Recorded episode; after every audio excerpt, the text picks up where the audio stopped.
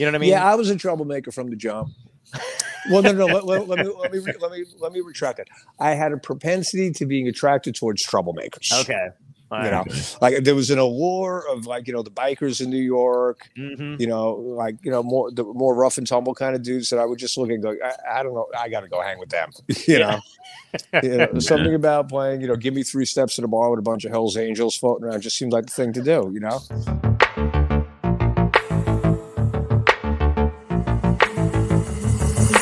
Of shit!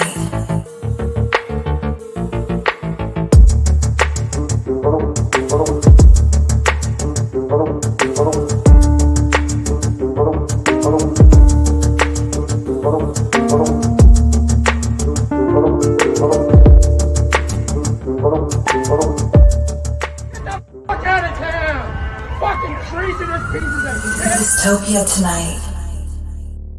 What's up? Yeah. What's up, y'all? How you doing tonight? How you doing, man? Not Good. bad, not bad. Thanks. You guys good? Yeah, we're great. All Doing right, great, everybody man. healthy. Everybody safe. You okay? Absolutely. So far, so good. All right, good. Well, it was a crazy holiday season, but it's good to see you both again. I had a great time with Yeah. y'all last time, so here we are. I'm starting to. I'm. I just realized you have the long hair. I'm trying to catch up to you. I think I'm almost. I think I could keep going. Right. I, I got a long ways to go. you look Right? good, though. You, you right what All you got is working for you. You're right. It's like stop. Do not do anymore.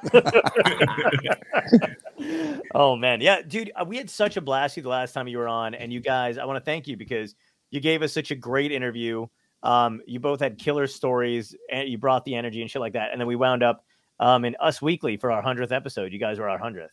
Oh, that's great, man. Well, thank Yeah. you. Listen, I had a great time with you all last time, so you know we'll do the same thing again tonight. Thank you, man.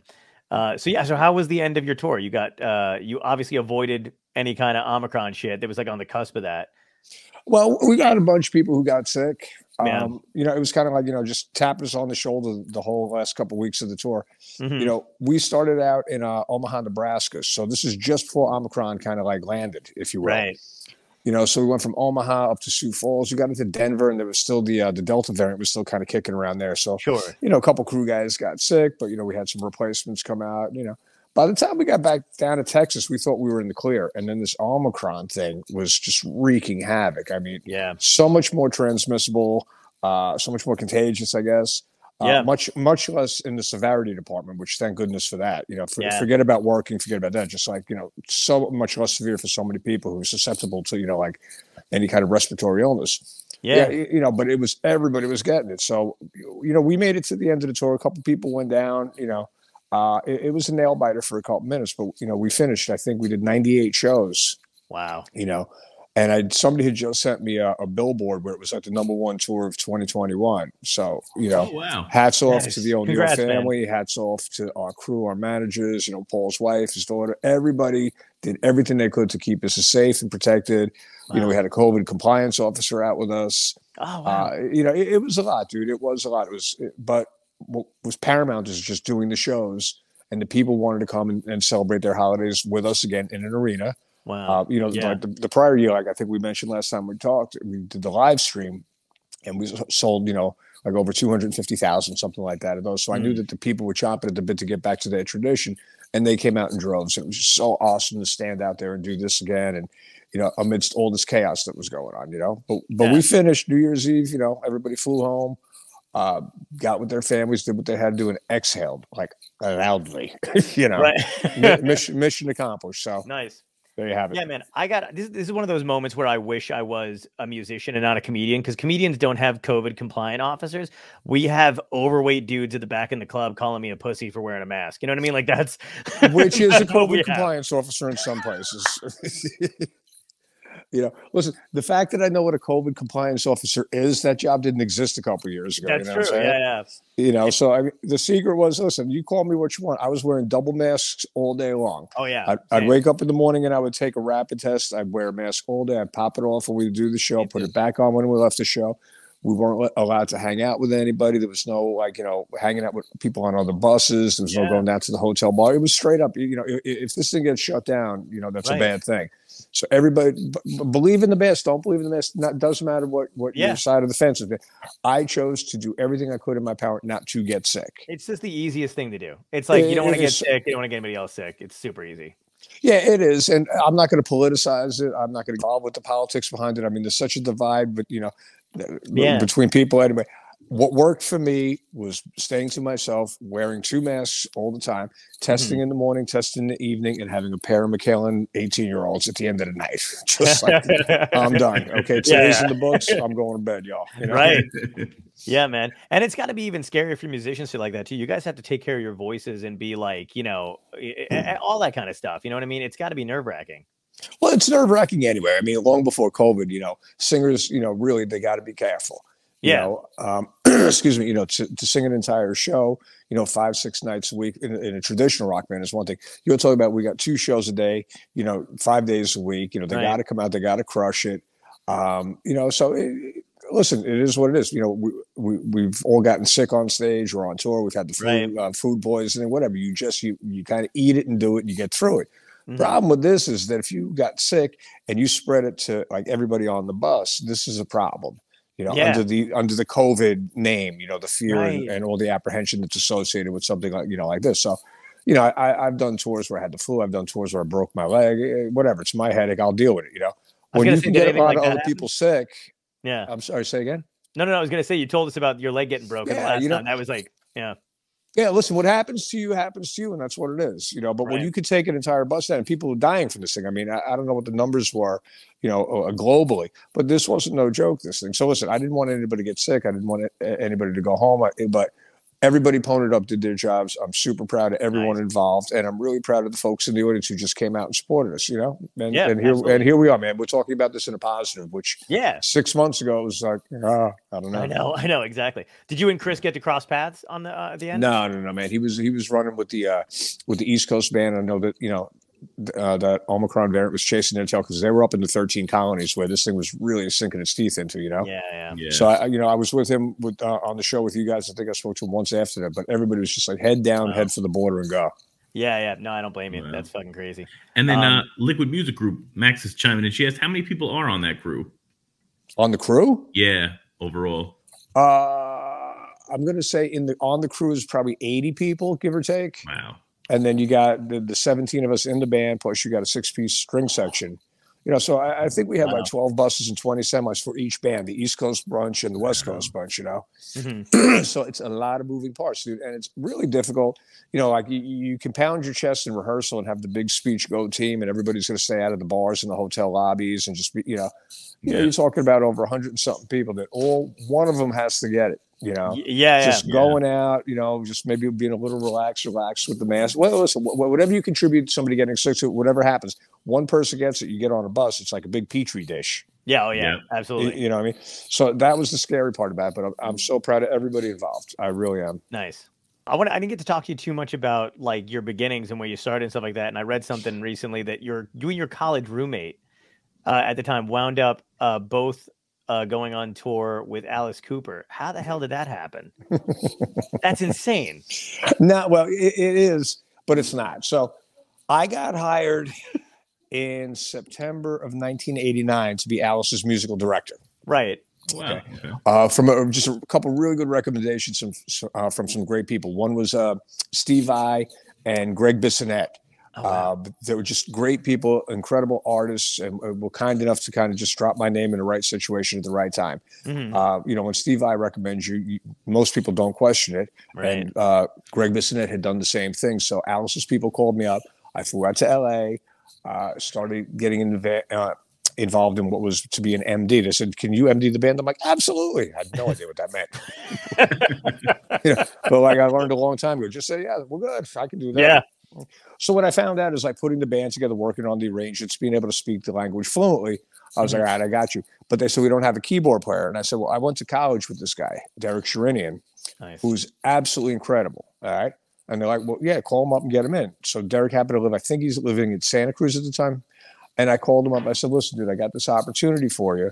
Uh, come down, play the piano. It's going to be a huge tour with Cooper. I said, but do not speak. Do not open your mouth. You know. And he goes, and he got it because you know Derek likes to talk a lot. He's just like, dude, shut Right. up. You know. So I said, just prom- come in, just play the piano, and I promise you, you'll get this job. And he came in and he crushed it. He's, I mean, he's so awesome anyway. And he, he didn't talk for like two weeks. I was very proud. Oh my god, that's incredible. What what did he, what was the first thing you said to you after that? Oh yeah, he, he looked at me one day and he goes, "Dude, that's Alice Cooper." I'm like, "Yeah, I know. Uh, Nice. Whatever. Just just play the song and shush." You know. Yeah, yeah, yeah. yeah but we, you know, it was all young and innocent and a lot of fun. Being in LA for the first time, and like, mhm. listen, standing on stage with Alice Cooper. I mean, that's no joke, dude. Yeah, You know, I mean, to sit down and play "Only Women Bleed" or Dwight Fry or "Welcome to My Nightmare," and this isn't a cover band. I mean, that's the dude right there. right.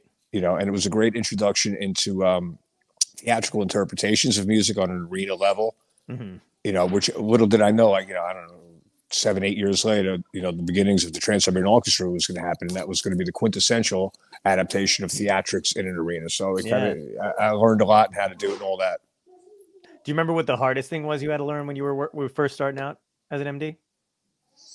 I had to learn how to speak a couple different languages, Wow. meaning, like, you know, uh, on, on a musical level, like I could turn around to somebody like a Derek, uh, Jonathan Mover was the original drummer in that touring band. And I Mhm. could speak to them in the vernacular or, or in the musical vocabulary, if you will. I could say, you know, Sure. Derek, I need like an F Lydian chord here, or you know, make that a, um, you know, a, a major nine on the whatever. Some of the other guys that have to go, dude, the second fret. No, the other second fret. You know, so Yeah. yeah, yeah, but you know, but you can't get frustrated because you know uh, Pete Friesen and T Bone Caradonna, who were the respective uh, other guitar player and the bass player, and these guys are just great players. They Wow. just didn't come up through the traditional schooling, you know, Mm-hmm. of that. But it didn't take anything away from how awesome they were, and the band had a great vibe and a great chemistry, and it was just a lot of fun. So that was the most not difficult, but that was the first lesson I had to learn. And then I also had to learn how to speak to Cooper. You know, in Oh. regards to like, okay, he's asking me to have the band do something. I need to translate what he's saying explain it to them and, and kind of give it back to them. So you think on the fly a lot and you learn to really be get good at cutting and pasting and coming up with ideas really, really quick. Right. Was he like cool to hang out with and stuff like that? Did you get to spend much time? Dude, he was the greatest guy ever. Yeah. I mean, we toured uh, that tour lasted about 12 or 13 months. Wow. You know, uh, he was, uh, you know, a little bit older, so a little bit more relaxed. And this was my Mhm. first big rodeo. So I was, you know, reading the, the Motley Crue tour book on how to get through life in a rock and roll band. yeah. That's awesome. Oops. Yeah. Uh, but uh, learned a lot from it. Was a great guy, good family man. Have nothing but love and respect for him. I mean, look at look at it. I mean, he's not doing it today because there's something wrong with him. I mean, he's been Yeah. awesome from the jump, and he's continued to get uh, to be awesome. And you know, I know a couple of the people in his current band, and you know, just I wish them all well and get out there and just keep going. When you were in college and you and your roommate were together, what was your like? Was your goal to play in a band? Were you um were you super excited for that kind of stuff? Like, how did you feel your music trajectory was going to go at that point? Didn't have a clue, brother. You know, Really? And in, in regard to that, I was kind of preparing for anything that could have come my way. Hmm. You know, did I want to be a session player? Okay. Did I want to be in a band? Okay. Did I? I- didn't care. I just Hmm. knew that I wanted to do this with the guitar in my lap. yeah, yeah. You, you know what I mean? I wanted it more than the air in my lungs. You know, I, I just knew that I would do anything. I just wanted to be a guitar player. I wanted to do something that really is almost impossible to do hmm you know, Yeah. and uh, just trying to get better every day, trying not to be an asshole, trying to do the best thing I could possibly do, Right. trying to, you know, cut my teeth in the streets of New York City, um, you know, meeting people, playing, trying to play well all the time, you know, Mhm. not letting life interfere with, you know, this trajectory I'm trying to stay focused on. So, you know, I, it didn't really matter. I just knew I wanted to be a guitar player. I, I should say I wanted to be a musician. You know, Yeah. I was playing a lot of guitar, obviously, and playing a lot of piano. And I started learning how to program drums on the computer when that whole thing first came out in the early 80s. Yeah. I just wanted to be an all around, you know, well versed, well educated guy who could do whatever it takes at whatever time because I never knew where my opportunity was going to come from. Right.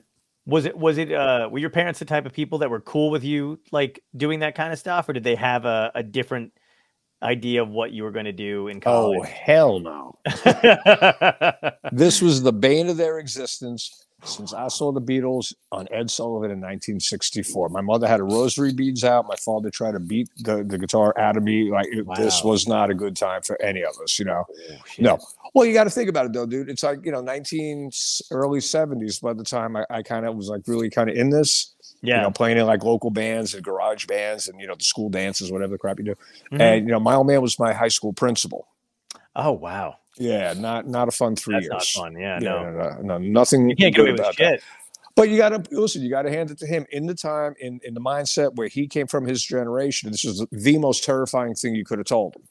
Yeah, know? right, right. Like I, I want to be a, a musician. He's like, no, no, you Yeah. know, you're going to school and you're going to get, uh, you know, you're going to college, and you're going to get a degree and a proper job with security and safety and all that. And listen, can't say anything bad about that because at the time that made all the sense in the world. Sure. You know, he didn't know that within his lifetime, uh, that that whole safe middle class, go to school, get a job, marry Carol Brady, have a couple kids in a picket fence, and you know, and pay you more. That that, that somebody put a bullet in the back in the head of that concept a long time ago. Absolutely. Yeah. You know, so it, it, it wasn't a pleasant journey, Mm. but I understood. Certainly, you know, turning sixty years old this year, I certainly understand. You know, having kids and worrying about everything every day. Oh, yeah. You want the best for them. You want them not to make foolish choices. Mhm. You know, did I make a foolish choice? Probably, but it worked out in my favor. You know. Yeah, yeah. Did you were you the only one in your family that had that kind of like musical talent or anything like that? Anybody else go into show business in your family ever? Nah, dude, they couldn't play a radio in my house. Straight up hand on my heart. You know, I mean, I love my baby sister with all my heart. You know, Mhm. um, you know, she tried playing violin. You know, when they handed out instruments in elementary school, I was like, uh, that sounds nothing like the Charlie Daniels band. Put it down. you know, and, you know, my mom would sing and my father would attempt to sing, but no, no, no, no nobody was real musical. I, I, I, I honestly, God, have no idea. I just fell in love with the Beatles, fell in love with the whole culture Yeah. uh, was listening to music and, and just I don't know. I have I can't explain to you why. I just know that it didn't let go of me. This is 58 years ago, almost 58 years ago now. Right. Wow. I'm gonna ask you, what do you think about? Because like every musician that we've had on, man, it, it's so crazy. That, like everybody knows how crazy awesome the Beatles are, right? How Mhm. the longevity has lasted, how the you know mythos is like everybody talks about it. But like there is not one person who is not who's in music who's not influenced by the Beatles, who didn't get blown away by Ed Sullivan. What do you think is is the is the core? Do you think it's the the group mentality that they had that they all kind of stuck together, played together, grew together, that kind of a thing, or or do you think it's the music? What do you think it makes them like impact all these young musicians? I, I, I think everything that you just said. I think that them as a band, nobody had ever seen anything like that before when they hit the TV. Nobody had heard music like that before. I mean, they mm-hmm. didn't just change music; they changed pop culture. Yeah, You know, and if you think about, the, you know, like they, they were only together, I think four or five years. Right. you know, right. as the Beatles, you know, Yeah. and then, you know, obviously they all went on to have incredible solo careers. But when you think about when there were a bunch of kids from Liverpool playing I Want to Hold Your Hand, and by the time they finished that with George Martin, the complexity of the songwriting and the production and the depth of it, it was just an incredible thing to watch. I mean, I wasn't aware of what was going on. I was a little kid, but I just knew that like I could not get enough of their music. You know, I watched an interview. I don't know if we chatted about it last time. I don't know if I'd seen this before we spoke last or after, but Hmm. there's an interview out or documentary called McCartney 321, where he's being interviewed by um, Rick Rubin. Rick Rubin. Thank you. Excuse me. Yeah. And Rick Rubin looks at him and he goes, Why are your songs so memorable? And McCartney deadpan looks him in the face and goes, Well, I had to remember him. That's right. I yeah, that's so genius. You know, so Yeah, eh, you know, I, I think that they're going to analyze McCartney and Lennon's music and Harrison and, and Ringo, you know, for for all time. What it was about, I don't know. It was maybe there was an innocence to it, a vulnerability to it, but it everybody my age and obviously older, any musicians, and even some a little bit younger than me, was so struck and moved by them that you know, like I remember doing uh, an interview, I forget with whom uh, a couple years ago. I was with Dennis Miller on his uh, his Oh, nice. simulcast he was doing, and he asked me the same question. I said, "The Beatles." He goes, "Do you know how many people I've interviewed say the same exact thing?" Yeah. You know, he goes, "Do you remember that moment?" I said, "I was two years old. I, you know, my mom was clever enough to take like a Polaroid picture of me in my feety pajamas with my granddaddy's acoustic guitar in front of the TV." Uh, Oh so I don't really remember, it, but I can just tell you this is the outcome of like you know 58 Yeah. years ago. So Yeah. it, it meant everything to me and still does. Um, uh, uh, you know, and the man just keeps getting better. He's, you know, watching McCartney go out on tour yet again. It, but he's got to be approaching almost 80 years old. He looks amazing. He sounds amazing. He's a gentleman. Like it's just like that's the pinnacle of, of what you Yeah. should try to achieve in this business. You know.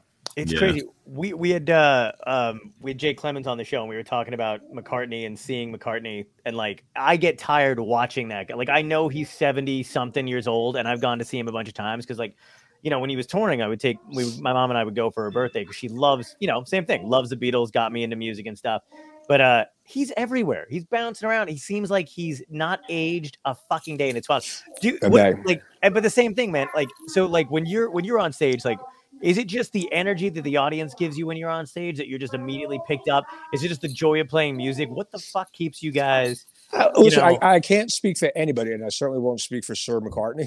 you know, but what but I can Yeah. tell you for myself that I've dreamt of this my entire life. Right. Okay.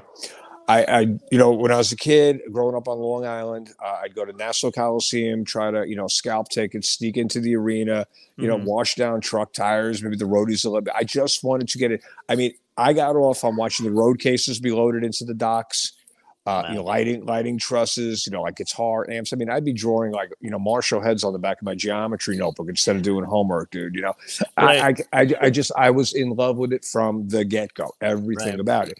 Then, excuse me, putting a guitar around your neck and making music with other musicians, maybe having success, maybe not, but there's just some sort of fun chemistry that goes in with just jamming and making music with, with other people, you know? Yeah. But to this day, my manager and I, anytime we walk into the arena over in um, uh, uh, Omaha, Nebraska, when we start doing our rehearsals, and we'll look at each other, it's like, you ready? It's like, yeah, absolutely. Because we both grew up. He, I grew up in Hicksville. He grew up in Levittown. We're about the same age Oh, nice. we walk in and see nothing but road cases and stuff on the floor, and we kind of fist bumps like, "Yes, this is awesome." You know, you, you immediately turn back into a 15 year old. You know, Yeah. I mean, it just I get off on it on a different level. People look at me like, "What are you smiling about?" I'm like, this is the coolest thing ever. You don't understand. Right. You know, maybe maybe you know you didn't try to sneak backstage as a kid. Maybe you did. You didn't. You, didn't- you didn't uh, excuse me. Didn't get chased out of the arenas by the cops or security. Get Right, beat up. right. You know, whatever. But for me, to walk into an arena and not get thrown out of it is just a great accomplishment. Yeah. Oh my God. That's so fucking cool, dude. And then it's just fun, dude. That's all. If you keep it fun and innocent, that's what it should remain. Right. you know, and the fact that then you put like, you know, 17, 18,000 people in there, th- I'm already on 10 before the show because I love the fact that I'm grateful to be doing this like for this many years at my age. Yeah. But you put a bunch of people in the audience and their eyes light up and they got their fists in the air and there's little kids on grandpa's lap, man. You know, I can't explain how much fun that is to watch and be part of and just be proud of. yeah. Yeah. Do- What was you? Do you remember your first concert as a kid? My first concert was The Temptations, 1968 at the Oh, Westbury wow. Music Fair. Did you sneak Yeah. in? No, no, no, no. Actually, I got in legit that night. My aunt and my uncle were. Um, uh, uh, my aunt was my mom's baby sister, so she was kind of like caught the tail end of the '50s into the early '60s era. You know, my uncle was a greaser. He had a leather jacket, like a Pontiac Le Mans. He was just the coolest thing ever. You know, Right. and Mo- Motown was like all over the place back then. And I Mhm. just, again, once I got into Motown as well, yeah. you know, they, they got tickets to the Temptations in, in um at Westbury Music Fair. Oh wow. Holy shit. Yeah, That's and it was fun, dude. I remember like, you know, like seeing Eddie Kendricks run down the aisle and start singing and Right. dancing and looking all like awesome. I was like, this is the greatest thing ever, ever. Did you ever get eh, when you met somebody like an idol of yours or something like that? Did you ever get like uh, intimidated by it, or were you one of those people that went right up to them and were just like, "I'm no, oh wow, No, dude, I am so intimidated and terrified. And because I, I like, I got to meet Gregg Allman a while ago oh, and, uh, my wife and I, she got me tickets because, you know, uh, my monitor guy, uh, worked for the Allmans and, you know, he was saying how, you know, Gregg's uh, health is failing. So anyway, we went to meet him. wow. Okay.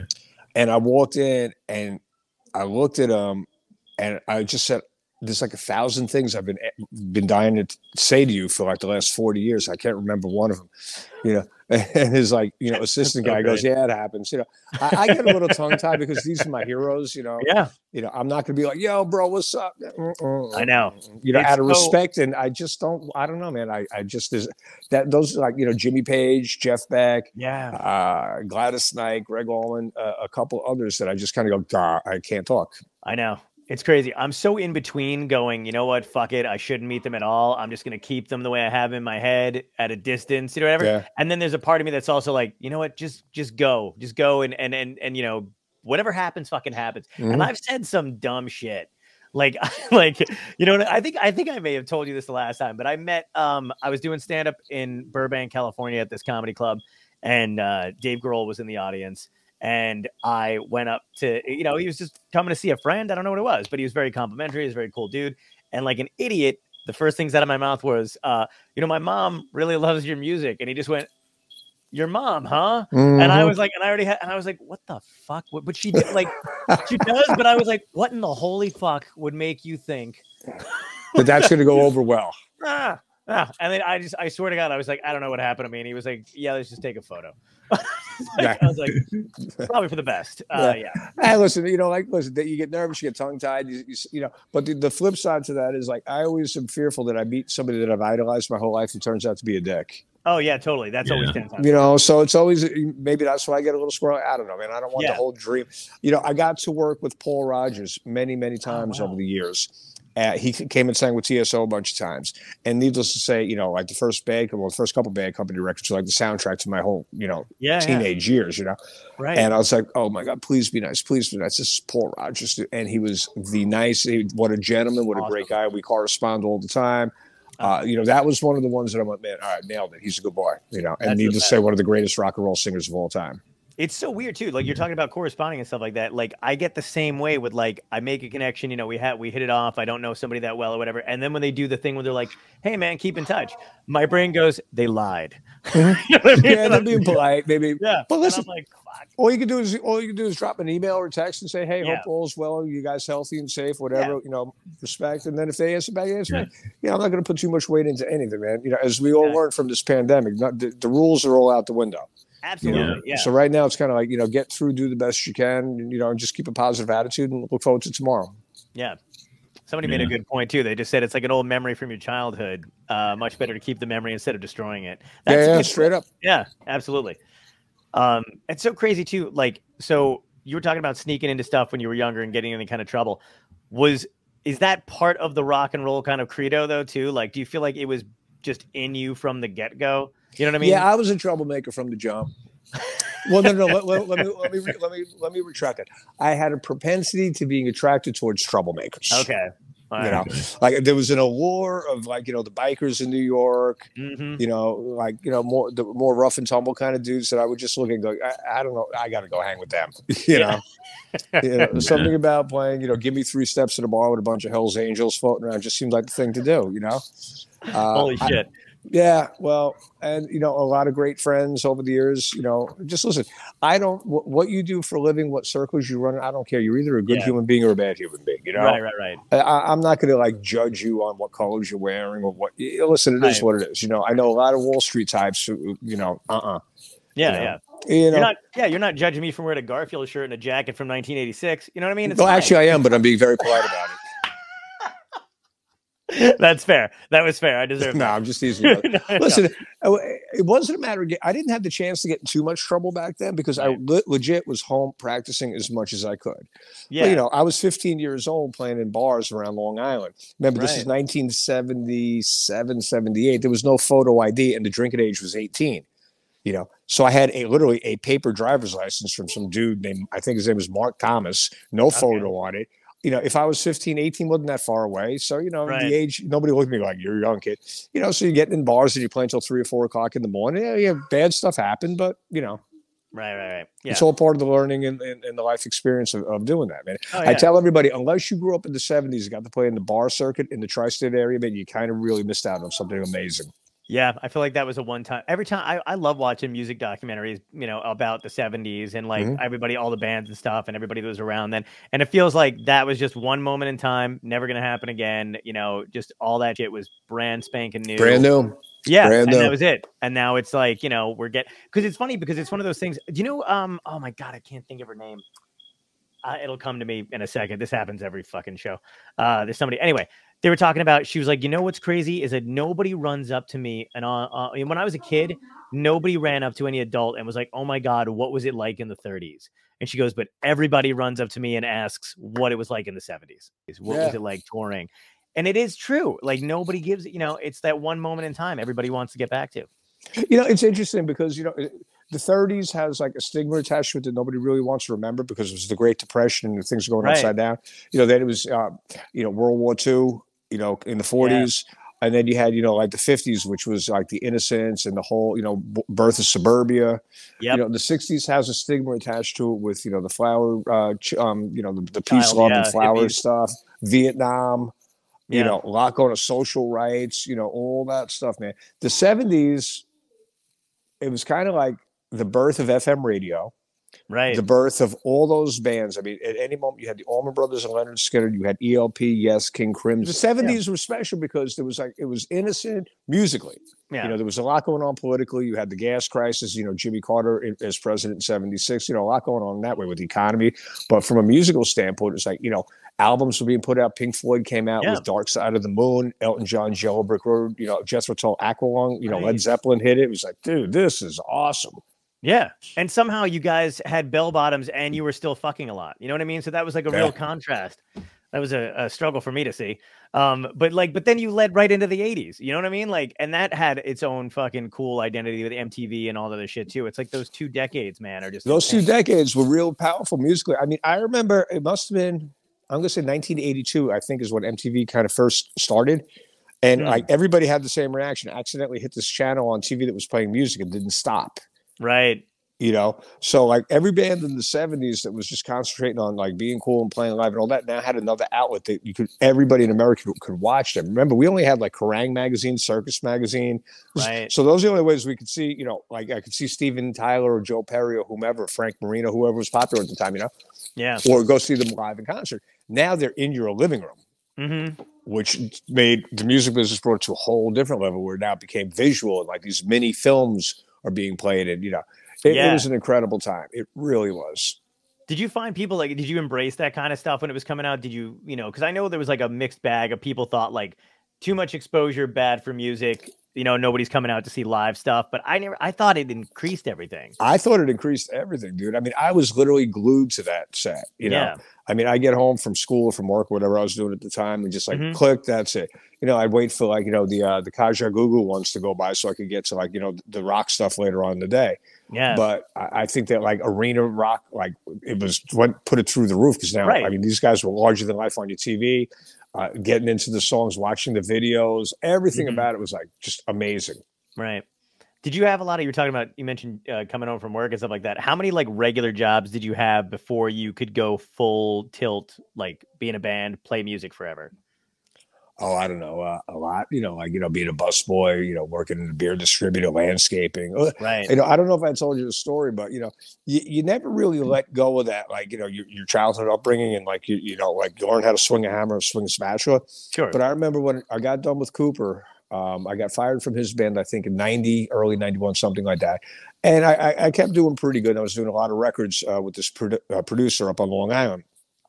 And I remember I had done um, 92, 93, I'd done a Celine Dion record. I played guitar on a couple tracks, you know, Right. just before the Titanic movie, right, Ah, just before she exploded. So whatever right. but the record was doing really good. But all of a sudden, the work dried up, you Mm. know, and the phone wasn't really ringing. It, you know, eh, you know, I had a couple kids at the time living on Long Island, and I remember like, okay, you know, my neighbor had a landscaping truck, and I said, dude, you know, you need any help, I need money now. So he Oh, says, wow. "Oh man, you know, jump in and go out and cut lawns, cut hedges." I didn't give a shit. You know, you Yeah, just yeah. do uh, what you got to do. You got a family that you're responsible for. That's what comes first. Well, one day I'm in the, this backyard of this kind of really opulent little um, situation. It like I don't know, Northport or Centerport, somewhere on on um, the kind of a, the rich side of town on Long Island. Mhm. And I'm, you know, cutting the lawn, trimming the hedges, doing whatever the hell I'm doing. And this like 16 year old little girl in a bikini comes out, kind of rolls her eyes at me, like I'm Pedro the landscaper, you know, rolls out of town. She's sunbathing, and in the background comes this song that I played guitar on. And that was one of those head down Mhm. moments. I'm like, you know, uh, Yeah. right, well, yeah, yeah. not, not my finest moment. And I just kind of rolled my eyes like, ah, fuck, you know. So, you know, you kind of, I don't know, man, how many jobs over the years? Plenty of them, you know, Yeah. you know, you're always looking ahead going, what's next? And again, going back, I don't want to keep bringing up the pandemic, but like every No, yeah. musician, every sound man, every LD, every laser shooter, everybody in the music business kind of went, oh shit, Right. Right. two years ago. Like, huh? You know, totally. so, you know, listen, you, you plan for the best, you prepare for the worst, or you plan for the worst and prepare for the best, whatever. You never know. But yeah, Yeah. I had a, I had a lot of jobs because they only lasted about a week because I just couldn't deal. Yeah, no, I can imagine. That's the thing. Like, I feel like that's a, a running joke between anybody that's in music or comedy where they're just like, none of the fucking jobs lasted. I couldn't do it. Couldn't make, you know, not that they even couldn't do it, but it's like, it's just, you don't have the mindset for it. You know, you're thinking about other shit and you're destined to do something, you know, um, I, I guess be- I would say better, you know what I mean? Or something that's Mhm. more true to you. Let's put it that way. Yeah, because I think a lot of times, you know, you get, you know, you become conversive with whomever you're working in, like, you know, in a beer distributor, you know, Right. Modell's Sporting Goods, wh- whatever the hell you're doing. And, Yeah. you know, you got long hair in 1982 and we got an earrings. Like, dude's like, why you got long hair and earrings? I, I don't know. Why do you look like an asshole? You know, what do you want me to tell you? oh yeah, you, you you think you're going to be a musician? Yeah, pipe dreams. Yeah, load the you know the the case of beer in the back, and just say you know Right. every everybody wants to bring you down. Everybody wants to kind of pull you back down to the. Not many people kind of say, "Dude, go for your dream." Did you ever see that TV commercial with the kid? He's a goth kid. He comes out of his bedroom. He's got like safety pins in his. He's like a 14 year old kid. He's going out. He's got all the goth clothing on, like funky hair, and his mom goes, "Hey, come over here." You know, you can't go out like that. And he walks over and she fixes the sta- uh, the safety pin earring in his ear and gives him a kiss on the forehead and said, "Oh, go have a good night." You know, Yeah. I've Yeah. never seen that. That's yeah. great. My mom did not follow that that protocol. You know what I mean? but it's a great commercial because just like just, just you know encourage do what you got to do man you know every- a lot of people just want to shit on everything that you're doing and i got no time Right. for it no, you I know know, what you mean. so that's it you know and, and again it was probably i'm an asshole because i'm like i don't want to stack shelves i don't want to be here and the 325 an hour is really not changing my life so i gotta go Yep. No, I totally get it. Yeah. You know what? That's, that's crazy too because I like to give like I think it's you know those generations credit because when my friends and I were I when I was in school, we didn't really have that. You know what I mean? Like everybody was really accepting of whatever anybody wanted to wear. We had like you know when I was in like high school, it was like early 2000s, so it was Mhm. all different styles. The 80s were coming back. yeah yeah it was different yeah yeah you're right Yeah, and nobody gave a shit. And it was, but I do credit like those generations with kind of doing that kind of stuff because you guys made it cool. And then you know, um, every every guy, everybody was dressed differently in a band. You could always tell the band just by simply what they were wearing, the length of their hair, you know, what Yeah. color, you know, whatever. And even TV and movies and shit like that were always like, be yourself, be who you want to be, Mhm. fuck all that shit. And then it finally like filtered into when I was growing up as a kid because no one gave a fuck.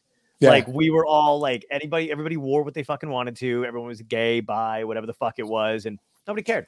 Nobody can, and you know it's good, man, because let let, let you know uh, from generation to generation, just dispel all the crap from the previous generations. It's not that important. Let's let's concentrate on you raising like good human beings. Mhm. Forget about socioeconomic background, uh, race, creed, color, religious ethnicities. Don't care. How about Yeah. like let, us teach your generation not to be assholes. Right? Oh my god, that would be a fucking It- miracle. well, that, well, listen, that's what we're working towards. You know, little by little. Yeah, You know, I think people get so caught up in, in you know phobias and what's been stigmatized. I just I don't care. Yeah, you know, no, I agree. want my kids to grow up to be like really just fine young adults and have great lives you know Are any of your kids interested in music? Like going into it? my my middle son uh, is an incredible bass player producer piano player he lives in brooklyn he's writing tv Nice. commercials uh, Oh, wrote a bunch of great songs toured a bunch yeah he followed in daddy's footsteps but he's so much better than i ever was i mean at his age Wow. like the kid sounds like james jamerson meets jaco you know it's like Holy shit. amazing yeah he's for Great real combo. Yeah. straight up for real uh, the other two boys uh, they're both in the armed forces Oh wow, dude, that's Mhm. awesome. and then my two daughters they're you know they're 11 and 5 so they're just they're being girls Yeah. They're just girls. That's it. which is Um, so much more difficult than raising boys i gotta tell you do you I I can almost I can only imagine, dude. Um is it uh do you get do you kind of want to collaborate your son? Do you kind of give him little points here and there? Like what's the when he asks like? me if he asks me I, just, I preface everything with listen this is my opinion this is what worked out for me Mhm. i don't i'm not going to guide him i'm not you know i taught him the uh the dedication and the hours the 10,000 hours it's going to take him to be good at something Oh, that's great. uh, but for me to give him bi- advice about the music i know nothing about the music business right now Right. you know absolutely nothing you know yeah, so it's He'll, he'll ask me, he goes, Daddy, do you know anything about him? I'm like, dude, I, I'd be making something up. So, no, I, I wrong guy. He's know. like, I've heard of this thing called TikTok. Have you heard of it? Uh, yeah, Nope. I know. Yeah, it was what my clock used to do on my wall. You know, um, I remember when we talked last time. You were talking about you. So you're born in Brooklyn. well, my, fa- uh, yeah, I was about seven minutes old when the family moved out to Long Island. I was gonna say yeah, because I didn't realize I didn't know what the timeline was because I was born in Brooklyn as well, and I didn't Mhm. know how much time you got to spend there. None. It was the hospital to the Long Island Expressway. We're gone. That's a that should be the name of your autobiography from the hospital to the Long Island Expressway. God, and back. and, ba- and back, yeah, yeah And back. exactly. Oh, uh, what made you? What brought you out to Pennsylvania? um, I was invited up here. I was living in New York City at the time. hmm Um, and I, I was invited to like a Fourth of July barbecue on some lake in the mountains of Pennsylvania. And I'm like, Nice. "Ah, okay, well, all right, where's that? You know, and I Yeah. came up and I looked around. I was like, wow, this is a beautiful little place, and you know, little house on the lake for the weekend, Mhm. cruising around town. It's like, what a cute little town. Like, really, it, I think it was settled in the middle 1700s. It's the town that time forgot. Wow, You know? yeah. That's and I bought a place up on a lake up here just to have weekends, get out of the city, hang. And then, you know, not too long after 9 11, yeah. it's like, you know what? Eh, uh, yeah. you know so just kind of came up here the onset of the high speed internet was just starting hmm um, tso was starting to take you know get its foot, foothold so there was no real reason to live in new york city anymore it's, i'm only about 70 miles away from it Right. so i turned around one day i was like ah whatever this will work That's cool, man. I think you're Yeah. living my I my friends and I used to go uh we still do. Every summer we go um as a tradition to rent a house in the Poconos. Yeah. Like uh, like yeah, and it's beautiful. I mean it's on a lake. It's lake. gorgeous. And I'm like in my head, I swear to God, I'm like, so, I'm like, I'm like, I'm ready. I want. When can I get a house here? when can Yeah. I move? And like, because I would, my friends are like, you'd go crazy. I'm like, get the fuck out of here, man. I'm like, I'm in the city all the time as it is anyway. I've I've had my, you know, I've had my Yeah. fill. I would love to live in a small town on a lake with you know Wi-Fi and a fucking bear or some shit. You know, I don't know, but like All that that- seems listen, like great. All that's true. Listen, it, if that's all you have, it, it can get a little squirrely after a while, Mm. you know, because I Yeah. mean, you know, you know, you and I seem a lot alike in, in the, you know, the fast paced personality of the city, hit the streets, run and do stuff. You know, you can't do that up here. That's not what this Mm. is. You know, this Yeah. is a place to come to to get away from the insanity, you know? Yes, that's great. So, uh, Yeah. but up here, you know, it's quiet, it's nice. Um, there's this, you know, uh, just become friends with everybody in the community. You know, no big deal. Everybody knows what I do. That you know, they're Yeah. like, "Oh, cool, love your music." Or, you know, you know, whatever. Right. it's not a big deal. That's there's awesome. the barber in town. There's a little guitar shop in town. Mhm. You know, there's the boxing academy in town, and there's one grocery store. That's it. Nice. That's what you got. yeah, that's beautiful. Yeah, Um, and it's very simple. It's good for the girls because it's a small town. you know, Yeah, and, and I want them to be raised with those kind of ethics and the you know the morality of small town and decorum yeah, and, you still get- have a little bit of a New York City edge to them as well. Yeah, totally. And you get a little, and you get like close friends and stuff like that in a small town. When I was younger, I, we moved and I grew up in a small town. It was like a very small school, but like I know mm-hmm. those people. You know what I mean? Like, Yeah, yeah, it's a different, it's, completely different vibe. yeah. Would you so would say so? Like the Long Island when you were growing up there and stuff like that, and just being from New York, did it influence your music in a way, like your writing style when you're playing music and stuff like that? Like, how would you say New York and that upbringing kind of like seeped into your music? Well, you got to keep in mind how many bands came from Long Island, Right. you know, in the tri-state area, you know. Right. So you start with probably, you know, um, you know, like Carmine Appice and Vanilla Fudge going back. Okay, Leslie West and Mountain coming from Staten Island. Right. S- Steely Dan, you know, putting their Yeah. first incarnation of their band together in Hicksville with Danny Right. Dias and a bunch of people. Uh, Blue Oyster Cult coming from Yeah. Long Island. Uh, Twisted Sister, hmm you know. Uh, I, I know I'm spacing a bunch of others. You know, there- there's so many like incredible artists. Uh, Billy Joel, you know, Yeah. from again, you know. So you're talking about people came from this little itty bitty piece of real estate and made it big. hmm So two things occurred. One, it taught us that it's it can be done Right. you know and you paid very i paid very close attention to how they did it so um uh, like you know uh, taking apart um Blue Oyster Cult songs you know don't Yeah. fear the reaper cities on flame godzilla it's like you know these dudes who live probably about 10 miles away from where i grew up were you know mm-hmm. there's a band called ram jam that did a cover of black betty that Oh, was yeah. the first you know so That's a you know, great it's like, fucking cover. here's a band from you know not too far from where I live who did a cover to. That is a good Right. idea, Y- you know. And then you had Twisted, who was a bar band doing cover songs that started writing their own songs. And you know they were before they became Twisted on the Stay Hungry record. D was selling like eight, nine, a thousand seats in clubs on Long Island. Wow. You know, you had bands like them and Rat Race Choir. Zebra was another band that came up from New Orleans and kind of like set their home up in a in the tri-state area and then got signed to Atlantic Records. You had a DJ named Bob Buchmann on WBAB who was who had a thing called Homegrown, which he would play local songwriters and local bands' music. So it was in the 70s. It was, you know, kind of like the greatest of all things to Right. be in a band, to to be a guitar player. You, I can go to a club, you know, four nights a week and say see like eight different bands that were all were incredible. Right. know? And this is on a club level. And then, Yeah. you know, if you had the balls to like take the train into New York City and do it there, man, it was it was just an incredible time for music. you Yeah. know? Do you still do you still keep up with like the music scene on Long Island and stuff like that? Try to like no.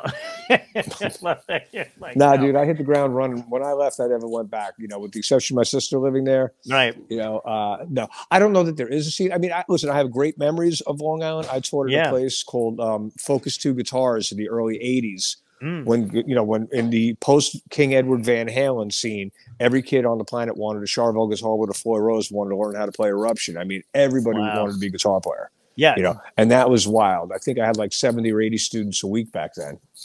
There's Um, a you know, there's a great band out in Long Island right now called AMH, uh, Adam and the Metal Hawks. Okay. And they just did a thing with Dee Snider, and uh, we had him on the show too. They went like viral during the pandemic just because they were they were doing like internet shit and trying to keep. But again, same thing, man. Same mentality. They've all got the same kind of attitude. You know that same kind of vibe, and it's Long Island, man. So it's just it's a nice, rich history, and they were talking about all the, the history of all that shit too. It's crazy.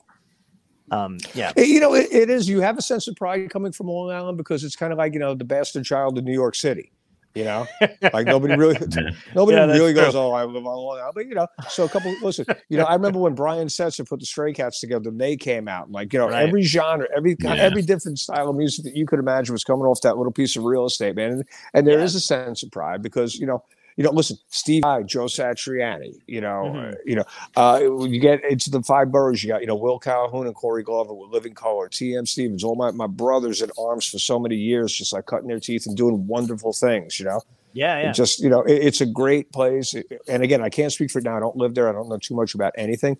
But at Mm-hmm. the time, you you were forced to be great because every garage band on your block was a good band, or at least the time you thought right. you know, constant competition, constant self-deprecation. Man, I do suck. I got to work harder, man. The kid over in you know Garden City shredding, you know, right, right. Yeah. And you'd ride your bike and go like go hear bands play like this guitar player, this drummer, whatever. Man, that's what it was. It was a constant, just a constant, wonderful uphill struggle, which Yeah. I'm so grateful for. Yeah, and that's one of the cool things about a place like that not changing too much. I mean, you talk about Mm-hmm. like like when I go back to Brooklyn, it's the same shit, man. It's like there's there's time stands still on the block my uncle lives on, man. I don't think Right anything is a, like it's the same fucking buildings, same colored Yeah. walls. Everybody that still used to hang outside on the stoop is still fucking outside on the stoop. Yeah. Uh, it's wild, man. And but it kind of like it's it's cool because it kind of breeds the same kind of talent if there's talent there, you know. Mhm. It's Yeah. Um, It is. It's a wonderful thing, you know. And listen, there's other communities around America who have a similar situation going on. But who cares about that? No, I'm just kidding. No, Yeah, no, I know. No, I know you mean. Just, that's the New York, you know. That's the like. But you know what? Fuck those. You know, you're right. There is a bunch of places like that. There's pockets like all over the place that is just fucking awesome. Um, but New York is like I don't know. I like I when you were coming on when you came on the first time, and immediately you were talking about Brooklyn, Long Island is New York. I was like, uh, this guy's like easily one of somebody in my family. You know, right, like- I'm and like- probably. Yeah, ex- yeah, exactly. Yeah, there's Yeah, no way we'll do that 23 and Me thing on that TV show and find out we're like distant cousins or some shit. Are you? Hey, do you have family from Italy? Thing that happened, dude. You know, and again, part of my enjoyment of getting on the show, and I always say thank you to Max for, for putting me on with you guys. Uh, You know, I enjoy good company. I good, I enjoy Yeah. good conversation. You know, it's not Absolutely. pretentious. It's not bullshit. I mean, all you're doing is asking me my opinions and, and how I got to, you know, sitting Yeah. on a couch with you all tonight in the mountains of Pennsylvania. And if we can make people aware of like like how rich a culture there was on Long Island in the music scene of the 70s and how many Mhm. incredible musicians never had the opportunity to break out of Long Island and do something. Those are the people that I I don't feel bad for them, but at the same time I wish they had their day in the sun too. Because Yeah. I mean there's so many incredible guitar players, drummers, bass players, singers, for whatever the reason, by their hand, by not their hand, you know, who never really took the next step forward. Yeah. And you know, a lot of them are still there, you know, and they're not bitter you know they just they No. enjoyed the same things that we all did you know anybody who's my age who grew up in that area you know some of us got really really lucky you know Yeah, the majority didn't because that's how it works you know the majority won't it's a good. Yeah, but it's a good Yeah. point though too. You know, there are a lot of people that kind of get left behind, and then you have shows that are supposed to be, you know, like The Voice and. um Ah, you know yeah, i know what you mean man but it's that kind of shit if you could if you could make something like that to really benefit people would you do would you think that's a that's a good thing a good way to utilize that? i don't I, I really don't i watch american idol um, because i find it really entertaining and i like seeing these young kids sing and i like some of the backstories yeah you know Yeah. that's fine you know yeah Uh, I, I like the way the show is produced. I mean, I just, as far as visually watching something to burn out on Sunday or Monday night, whatever it is, man, it's awesome. yeah But I, I- you know, I- no, that is not the way that you, you learn this craft. You know, you're I- yeah. supposed to struggle. You're supposed to hit the bars. I mean, now you know people got the internet and go videos viral. sure That's all well and fine. But we had to learn. We learned to do stuff on the fly in a bar you know, yeah or, in- or in your mother's mm-hmm. basement, or learning songs by ear, or trying to piece arrangements together, trying to learn guitar solos, trying to learn vocals. That's how you became a musician, you know. Right. And then mm-hmm. like standing in front of like 30 drunks yelling Freebird, you know, and getting, you know, like Rheingold cans thrown at you, learning how to kind of like duck and slip out of the way of a flying beer can while still playing a cool guitar solo. right You know, I don't know. Maybe again, I'm, I'm showing my age, but you know, you asked no, me a question. I'm only going to be honest. These other things, these talent shows, I mean, they had them when I was a kid, man. But uh, no, I don't think Yeah. I don't think they work.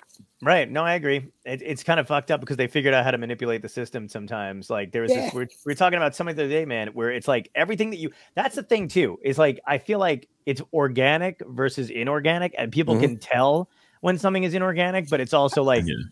what can you do? You know, this is kind of what we live in now, which kind of sucks.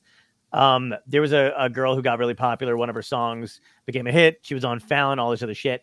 And basically, it was because she was asking for suggestions on TikTok of Mhm. what to sing. And somebody would throw some ideas out for the thing, and then she'd make a song about it. So one of them was like the alphabet, and she did it, and then it became this huge fucking thing. She went all over the place. And then somebody did a little digging and found out that the person that suggested it was part of her team and Mm. she had already had a song written about it. So it was like all orchestrated, and it took the mat, you know, it took any of it out of it. You know what I mean? Like it, it, it, it became, it went from being like, oh my god, like this is a really cool organic thing to holy shit, this was completely orchestrated. Well, listen, and you're going to have you know things like that. You're going to have people who you know they're groomed for stardom, and you know whatever. Right? Uh, then you're gonna have people who are gonna cut their teeth and never really get that. Listen, I don't begrudge anybody who has any kind of success. The only thing I could say f- firsthand is that when I first started working for Paul O'Neill, Mhm. he looked at me straight up in the face and goes, "I don't care about anything other than making great art." Nice. That's it. And Right. that resonated with me then, and I'll carry that with me for the rest of my life because that's why the Trans Siberian Orchestra became it. Because it, there was no, you couldn't have scripted this. You couldn't have written out a blueprint to how to do this. Paul just wanted to do something different, Yeah. you know? Yeah. And I think that's what a lot of people don't realize. They look at what it is right now and they see the grandeur and the spectacle that it's become, but they really have no comprehension of going back to 95, 96, and 97 that there was nothing except, Right. you know, a man with a great dream, you know, and myself, Caffery, Jeff Plate Johnny Lee Middleton. Um, I don't know who I've spaced, uh, Jon Oliva, you know, Right. uh, Paul's wife, you know, just just wanting something so bad for the sake of the art form, and then Yeah. it became about finance later. You know, Right. Right. I, right. I think. And listen, when I was a kid, you know, like in every generation that follows, people are enamored with wealth and finance, and and like you know, who's got what car, who's got what, you know, who's wearing a Louboutins, who's driving a Bentley, who's got, wearing what, you know. right. It, it almost is anesthetized everybody to the work process to get to that point. They just think that they're entitled to have all this shit now because they see it on TV and now they see it on Instagram or whatever. Sure. That ain't the real world, brother. You know, Yeah. Yeah. Yeah. Yeah. Absolutely at, true. at least not for somebody like me. Maybe there's some guy who's investing in Bitcom or whatever this crap is, which I don't comprehend. you know, and maybe they're going to become billionaires overnight. God bless you. I'm not. you Yeah. know. Yeah. No, I hear you. Yeah. You know, when we Yeah. get done, I'm going to play guitar and you know, do a couple songs with my daughter and probably like learn how to play a different chord on the guitar after you know, 58 years of doing it. You know, I'm Yeah, okay yeah. with that world. We're, we're straight. You know. Right. No, I Wow. hear you. Yeah. Yeah, that's beautiful, man. Um, and if there was somebody like like if you're playing, let's say you're playing, whether you're with TSO or you're doing your own thing or whatever, if there was somebody that you idolize, like a musician, either dead or alive, who would you want to see in the audience watching you play? Um, that's a really good question. Uh, I would like Gregg Allman. Hmm. I would have enjoyed Gregg Allman being in the audience. Um, Nice. I, I've been complimented by a couple of my idols over the years that you know, like uh, I got a lovely letter from Gary Rossington a Oh, couple wow. Christmases back saying, you know, I, I wished him well. He was having some um, some health issues, and he wrote me a handwritten letter. He said, you know, I'm Al, I'm a huge fan of yours too. God bless what you do. Uh, you know, like, you know, you hear that of her, you know, Gladys Knight being in the audience when I was playing with Cooper. Jimmy Page was in the audience once. You know, you hear about people going like, you know, that, that makes me feel proud. Yeah, you know? absolutely. Scares the living shit out of me. you know, but but, but I, I would have like you know and when I did meet Gregg, you know, he was well aware of what I've done and maybe listened to the records, and he was very very complimentary. But there was something about that man in particular. He was such an important part of my uh, education musically.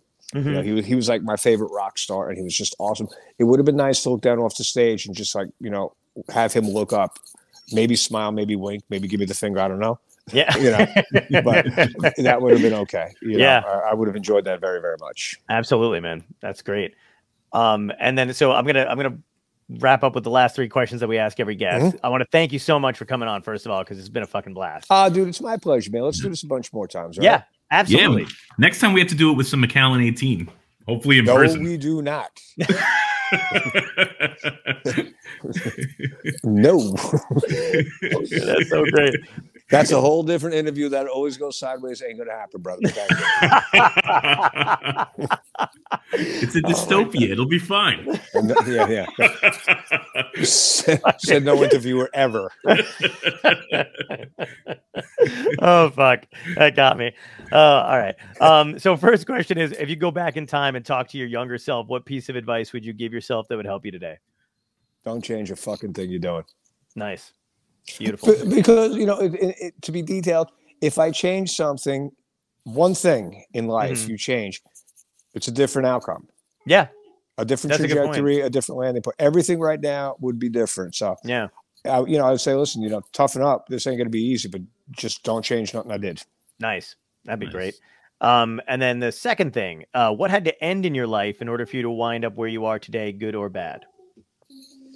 I think uh, uh, insecurity. I think maybe I think we touched upon this last time we talked. Yeah, we I remember that being a very good question, and I, I think insecurity is crippling uh, Mm-hmm. because I, I believe, and I, I have you know no formal education on this, but a lot of it comes from outsiders teaching you to be insecure. You Mhm. know, I don't know that insecurity you're born with it. I just think that if enough people can get to you until you're not very good or beat you down, you start to somehow manifest and believe that like that was your thought process. Yeah. So really whether whether it's whether it's you know DNA or whether it's you know you know by society, uh, that will hinder you and, and ruin your life. Wow. Wow. That's a really good answer. That's a really good point. I Oh, thank you, thank you. Yeah. It's a really good question, man. And that Thank you. I, I think that that's what people really got. They got to be able to look in the mirror and believe in themselves, Mhm. and also say, Yeah. you know what, dude, you can't do this, and and let's try something different. Be honest with yourself. Or if you want it that bad, you know, Shep Gordon, who was Alice's manager, said something in an interview a long time ago, and um, I forgot who was interviewing him, but they said, you know, how do you accomplish all these great things? He goes, I don't know. I see it in my head, and then I make it happen. right. Um, and then we have we have a new question for you right. uh, that we've had since the last time, and it's like one of my favorite ones because it ties into the show. So, in a dystopia, if this is a real dystopia, aliens, zombies, comet heading toward the Earth, volcanoes, the whole shebang, what would be your epic death? How would you want to go out, and what weapon would you use? Would you think you would use? Uh okay. So left by my meaning, if it was just me, it's got nothing to do with my daughter, my family. yeah, yeah, yeah. no- Nothing, okay, just you. I'm opening the front door, pouring out a and 25 year old, putting my feet up, chain smoking a Marlboro, last great act of defiance. We're good. Oh fuck, that's so badass. That's awesome. Well, you think about it, dude. You know, I always get a kick. You know, and to each his own. I'm not gonna. I, I will never pass judgment or, or, or think differently of people who are like you know getting ready for the zombie apocalypse. This, and Right. You know, I watched the pandemic shut the world down, and people ran out and bought toilet paper. Yeah, Really? Yeah. yeah, So exactly. if this gets any more squirrely, I swear I'm going to crack a bottle 25 year old, and I'm just going to put my feet up. And you know, maybe I'll grab my favorite Winchester that I got because I love John Wayne, and maybe I'll put it on my lap because that's really going to deter a Panzer, or, you know, a, a whole platoon of tanks. If it gets to that point, brother, I'm going out drunk. That's all I Oh, promise you. that's great. We we are alike. That is beautiful. My one of my friends was describing. He was like, "Dude, he's like, I feel like i- if I know what's happening, I'm fine. I'm chill. I'm like, whatever. Fucking meteor. I would just be. re- I'd just be like, it's fine. I'm okay with it. What are you going to do? Exactly. Nothing. You got to enjoy it. I just want to know. I want to know what's going on. I don't want it to like. I don't. I don't want to be Yeah. unaware. Yeah, But if you I know, know, listen, it's the- you know, you know, things like that. You know, Hollywood depictions of goofy stuff like that. It's just like, like somebody was asking me the other day, like, uh, uh, after a nuclear attack, what would you do? I'm like, melt? I don't know. What am I going to yeah, do? yeah, nothing. Yeah.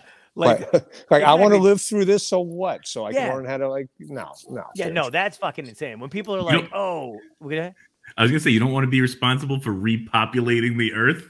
That No, could dude, be I- your role. I don't like half the population now. I don't want to redo this. Uh, you know, I've had so Uh, much fun with you tonight, man. yeah. I love you guys. Thank you so Thank much you for so coming much. on, man. we truly appreciate, appreciate, you coming out here with Uh, us. listen, Yeah. You stay safe let's do this again soon, all right? And tell Max Absolutely. I said thank you again for putting this together for us. We'll do. Absolutely, man. Absolutely. Thanks Bye, a my brothers. Take Much care. love. Bye bye. Yeah.